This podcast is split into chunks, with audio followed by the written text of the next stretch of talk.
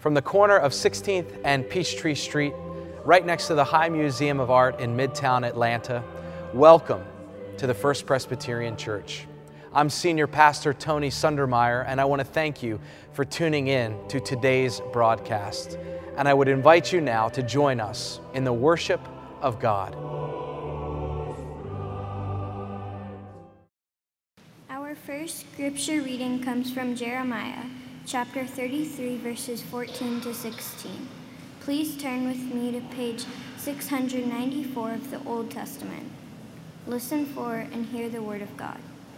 The days are surely coming, says the Lord, when I will fulfill the promise I made to the house of Israel and the house of Judah. In those days and at that time I will cause a righteous branch to spring up for David, and he shall, ex- shall execute justice and righteousness in the land.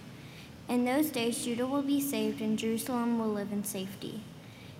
And this is the name by which it will be called The Lord is our righteousness. This is the word of the Lord. Thanks be to God. Our second text also comes from the lectionary from the Gospel of Luke, the 21st chapter, uh, verses 25 to 36. If you'd like to follow along as I read aloud, page 80 and 81 in the New Testament portion of your Pew Bible. Continue to listen to God's word to you and to me. Jesus said, There will be signs in the sun, the moon, and the stars, and on the earth distress among nations, confused by the roaring of the sea and the waves. People will faint from fear and foreboding of what is coming upon the world, for the powers of the heavens will be shaken. Then they will see the Son of Man coming in a cloud with power and great glory. Now, when these things begin to take place, stand up and raise your heads, because your redemption is drawing near. Then he told them a parable Look at the fig tree and all the trees. As soon as they sprout leaves, you can see for yourselves and, and know that, that summer is already near. So also, when you see these things taking place, you know that the kingdom of God is near. Truly, I tell you, this generation will not pass away until all things have taken place. Heaven and earth will pass away, but my words will not pass away. So be on guard so that your hearts are not weighed down with dissipation and drunkenness and the worries of this life, and that that day does not catch you unexpectedly like a trap. For it will come upon all who live on the face of the whole earth. Be alert at all times, praying that you may have the strength to escape all these things that will take place and to stand before the Son of Man. Friends, this too is the word of the Lord. Thanks be to God. Would you join me in prayer?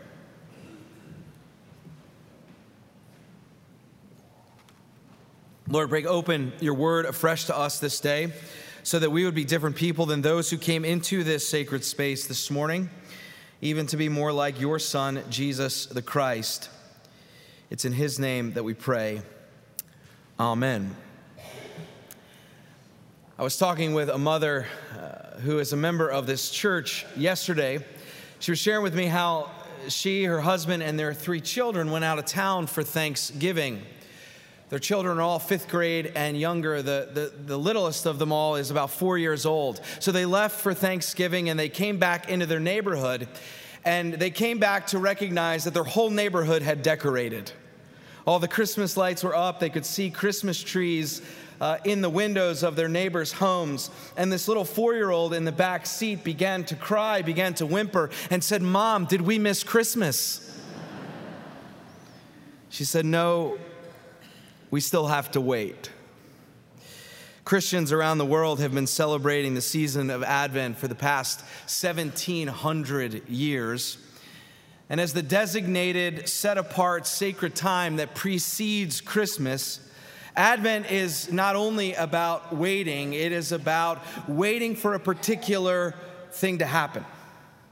It's about waiting for the coming of the Christ child once again, but it's also about waiting for the coming of the reign of God on earth as it is in heaven. That part of the reign of God that remains hidden to us still. That part of the reign of God that we so desperately long for in our broken world. It's a season that reminds us that the resurrected and the vindicated Christ will come again to put you and to put me and to put this whole world to rights. And so we wait for that coming. We wait for that advent. We wait for the Christ to come to us and to come to the world once more. But let us be clear, at least on this this waiting is most certainly not docile, nor is it lifeless.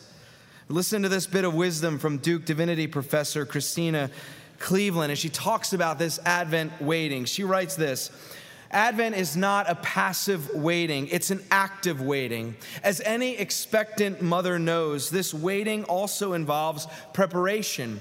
It involves exercise, it involves nutrition and care and prayer and work and birth. Birth involves pain, blood, tears, joy, release, and community. It's called labor for a reason. Likewise, we are in a world, she says, that's pregnant with hope.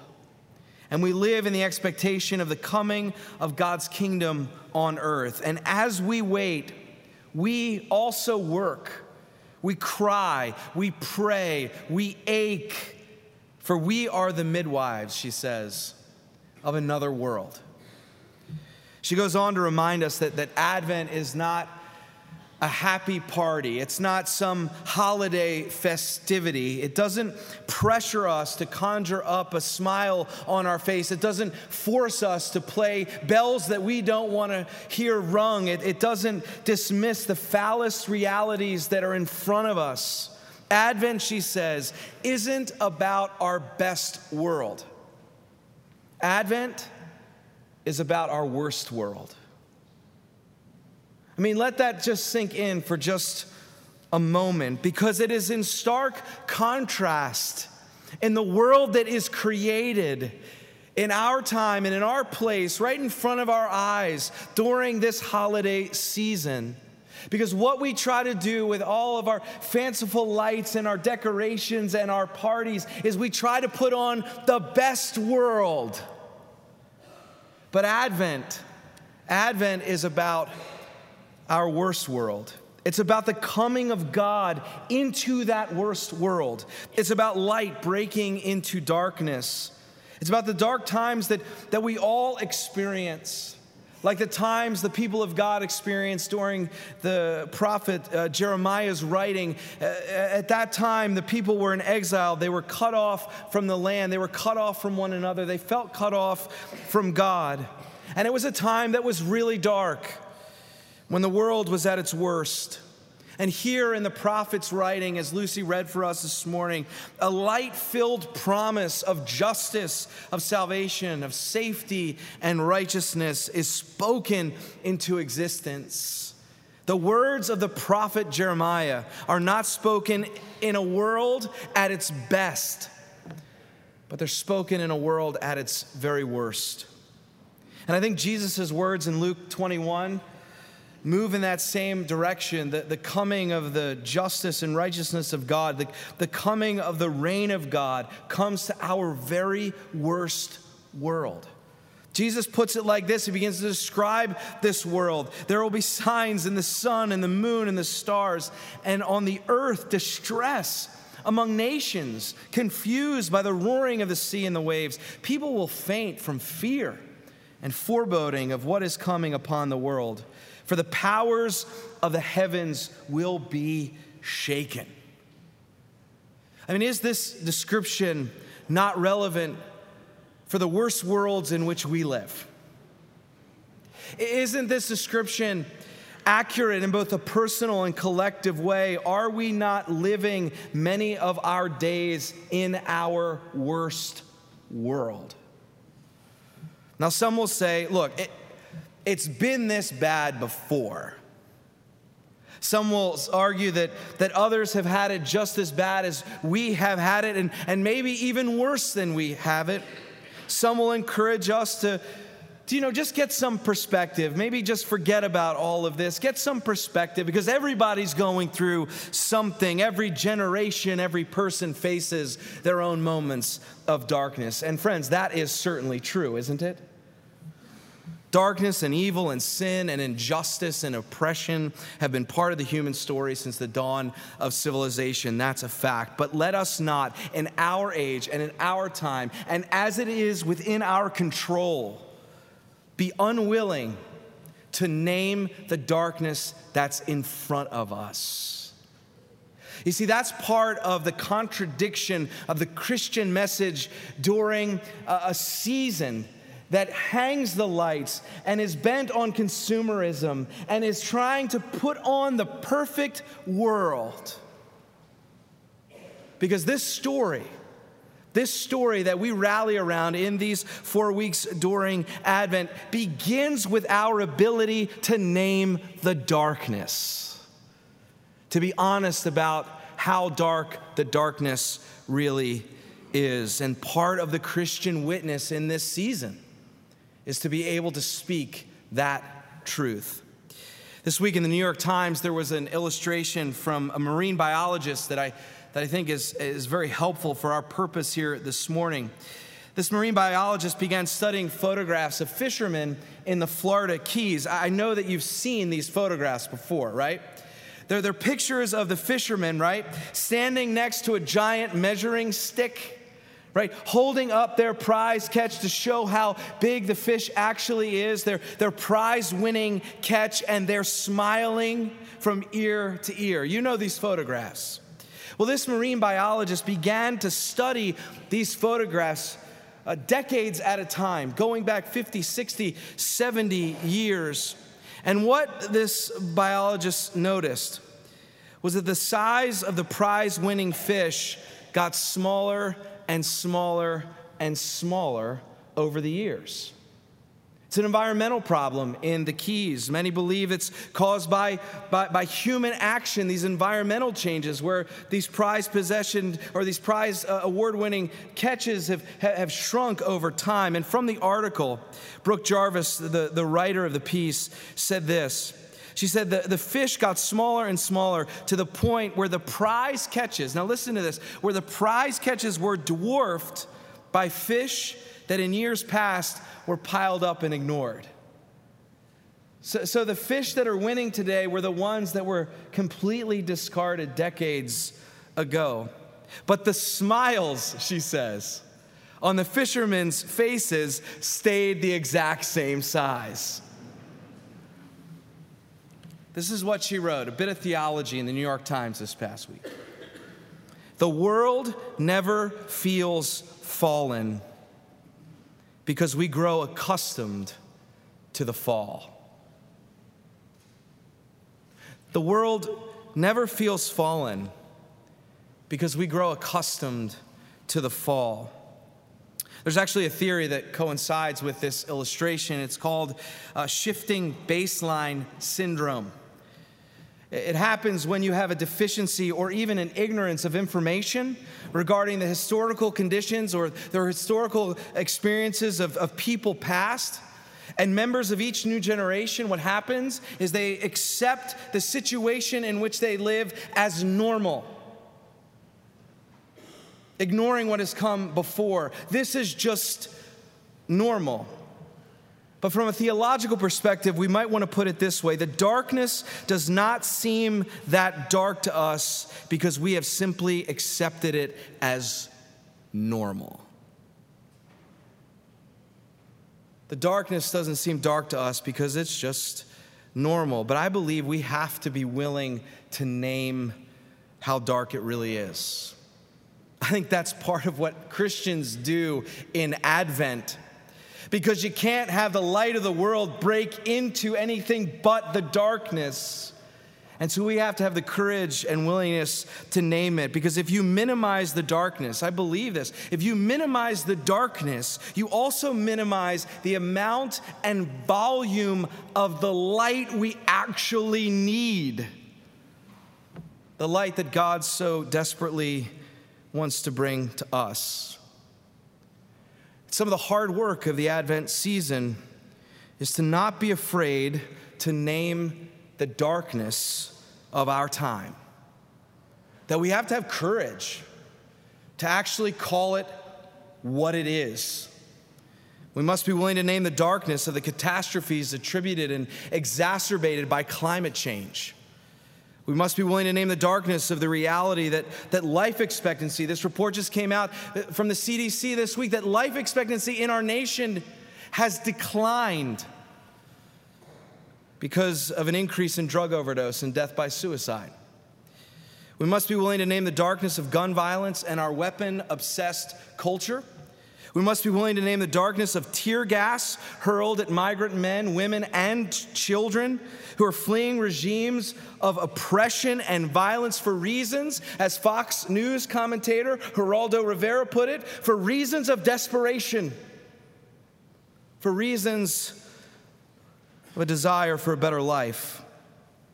We must be willing to name the darkness of factionalism we must be willing to name the darkness of violence and bomb threats made at the Decatur public schools this very week. We must be willing to name the darkness of mental illness and the lack of resources available to vulnerable people, especially our veterans and those living on the street. We must be willing to name the darkness of renewed movements of racism and all forms of scapegoating and demonization. And we must be willing to name the darkness of leaders. And I'm talking about leaders in politics, in the church, I'm talking about leaders everywhere who preference power and prestige and partisanship over the common good. But it's not just telling the truth about the collective and communal darkness that we see, it's also telling the truth about the the darkness we see in our personal and our private lives. We must not be afraid to name that darkness either. We must be willing to name the darkness in our own struggles with mental health and, and mental illness. We must be willing to name the darkness shadowing us by the secrets we carry or, or shadowing us by the things we have done and the things we left undone that, that pull us into the pit of regret we must be willing to name the darkness and the reality that our longing to have a child or our longing to find our partner or a spouse has gone unfulfilled. We must be willing to name the darkness of, of marriages that are disintegrating before our eyes. We must be willing to name the darkness of the brokenness of family relationships that loom large, especially during the holidays. We must be willing to name the darkness of how far too often our lives are driven not by love, but they're driven by fear. We must be willing to name the darkness that comes when we've been out of work in a booming economy, but we've been out of work and we just can't find the right job. And we must be willing to name the darkness of the habits that are absolutely destroying our souls. You see, when we minimize the darkness or when we don't speak the truth about the darkness, we minimize the amount of light that God actually wants to bring into our lives.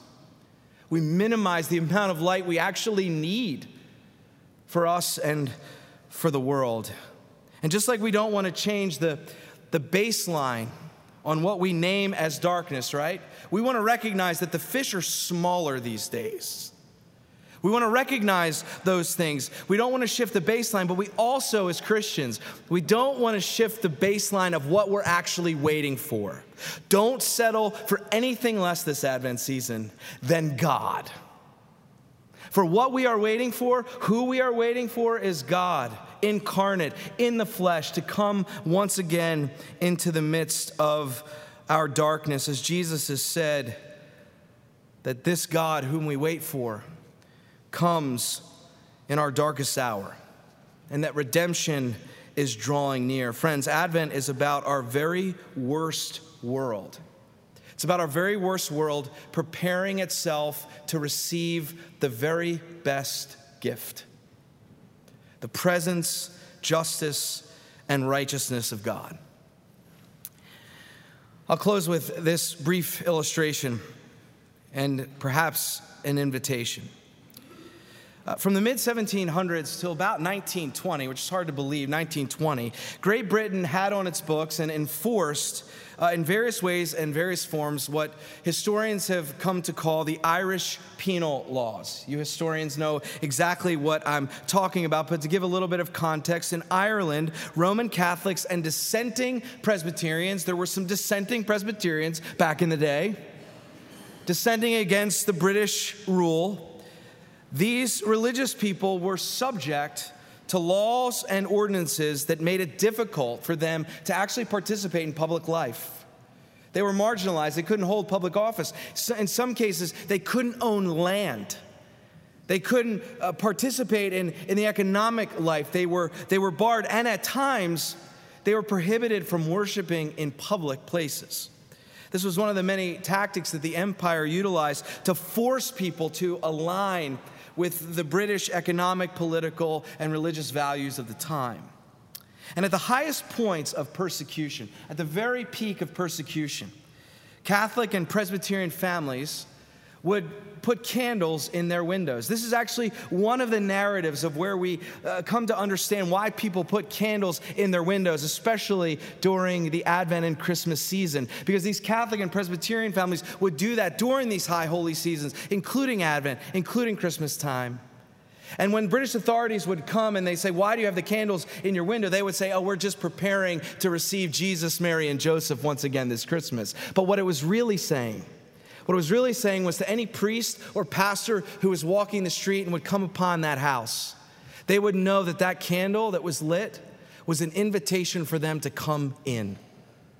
Not only to come in, but to pray and to sing songs and to read scripture and to say mass and to worship God. And here's the invitation What would it look like if we took a posture that said, God, you are welcome to come in to my life. What if that was the prayer for this Advent season? Perhaps we could think of it this way. Get very concrete with this. Every time you see a candle this Advent season, and you're gonna see a lot of candles in worship, in your homes, out in the world, at holiday parties, all throughout the city, you're gonna see candles. Every time you see a candle this Advent season, remember Remember that Advent is about God coming to our worst world. Remember that. And remember that we need to name the darkness. That's part of our call this Advent season. We need to name the darkness of our world and of our lives. And, and my hope is that every time we see a candle, that, that some way, in some spiritual way, that we would possess that yearning that'll be the theme of this Advent season.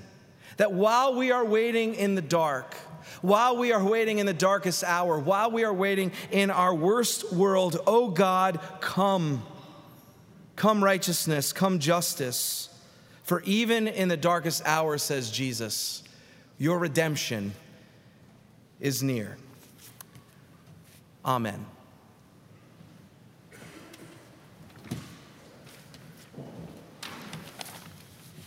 Friends, having heard the word proclaimed, let us respond by rising together in body or spirit to say the words of the Apostles' Creed, which can be found in your bulletin. I believe in God the Father Almighty, maker of heaven and earth, and in Jesus Christ, his only Son, our Lord, who was conceived by the Holy Ghost, born of the Virgin Mary, suffered under Pontius Pilate, was crucified, dead, and buried. He descended into hell. The third day he rose again from the dead. He ascended into heaven and sitteth on the right hand of God the Father Almighty. From thence he shall come to judge the quick and the dead. I believe in the Holy Ghost, the Holy Catholic Church, the communion of saints, the forgiveness of sins, the resurrection of the body, and the life everlasting. Amen. You may be seated. The psalmist writes that the earth is the Lord's and all that is in it. Let us now return to God the offerings of our life and the gifts of the earth.